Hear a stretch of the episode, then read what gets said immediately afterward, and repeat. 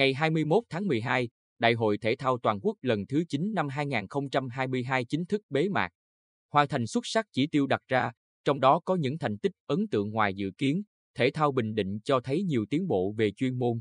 Bilias là đội tuyển đầu tiên của thể thao Bình Định tranh tài ở Đại hội Thể thao Toàn quốc lần thứ 9 năm 2022. Đây cũng là môn để lại nhiều cảm xúc cho người hâm mộ đất võ.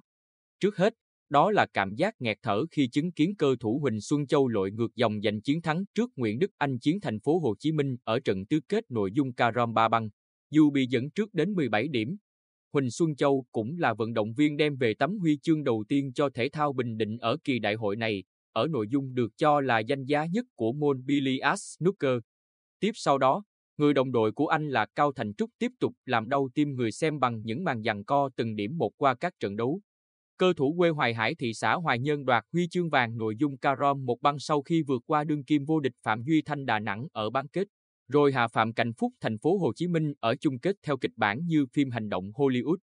Khởi đầu bằng chiến tích bất ngờ đầy ấn tượng. Các vận động viên Bilias góp phần giải tỏa căng thẳng và tạo hưng phấn cho nhiều vận động viên ở các bộ môn khác của thể thao Bình Định tại kỳ tranh tài được xác định hết sức quyết liệt này.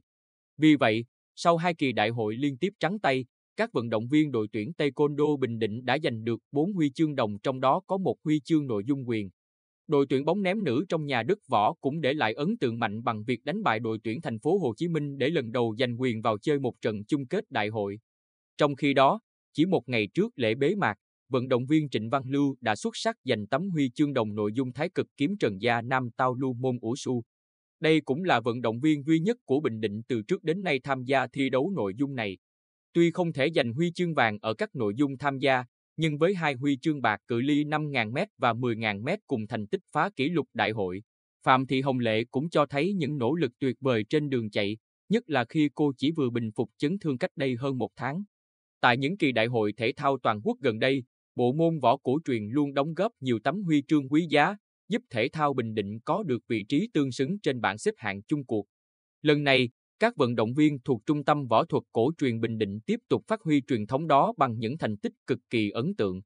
Ở nội dung đối kháng môn võ cổ truyền, chúng ta tham gia 9 vận động viên thì có đến 8 vận động viên lọt vào bán kết, giành được 2 huy chương vàng, 2 huy chương bạc, 4 huy chương đồng. Ở nội dung hội thi, chúng ta có 5 vận động viên tham gia tranh tài, giành được 4 huy chương vàng và 1 huy chương bạc. Kết quả này giúp đội tuyển võ cổ truyền Bình Định giành vị trí nhất toàn đoàn. Trong lần đầu tiên môn kích bồ sinh được đưa vào chương trình thi đấu Đại hội Thể thao Toàn quốc, đã có 3 vận động viên Bình Định giành quyền vào chung kết, giành một huy chương vàng, hai huy chương bạc. Đây là kết quả rất tốt, cho thấy tầm nhìn và sự đầu tư đúng hướng của ngành thể thao trong thời gian qua. Đáng tiếc lớn nhất là việc bộ môn cờ tướng cắt giảm nhiều nội dung được cho là thế mạnh của Bình Định nên chúng ta không giành được thành tích như kỳ vọng. Phó Giám đốc Sở Văn hóa và Thể thao Bùi Trung Hiếu, trưởng đoàn thể thao Bình Định tham dự Đại hội Thể thao Toàn quốc lần thứ 9 năm 2022, chia sẻ, trong điều kiện tập luyện còn nhiều khó khăn, chế độ dinh dưỡng chưa phù hợp nhưng các vận động viên vẫn thể hiện quyết tâm cao, thi đấu cống hiến vì màu cờ sắc áo để giành được những thành tích tốt như vậy là điều rất đáng trân trọng. Ở kỳ đại hội này, lãnh đạo sở cùng các trung tâm liên tục di chuyển đến các địa điểm thi đấu để kịp thời động viên, cổ vũ tinh thần huấn luyện viên và vận động viên, Chính điều đó cũng tiếp thêm sức mạnh, tạo sự đoàn kết để thể thao Bình Định hoàn thành chỉ tiêu đề ra,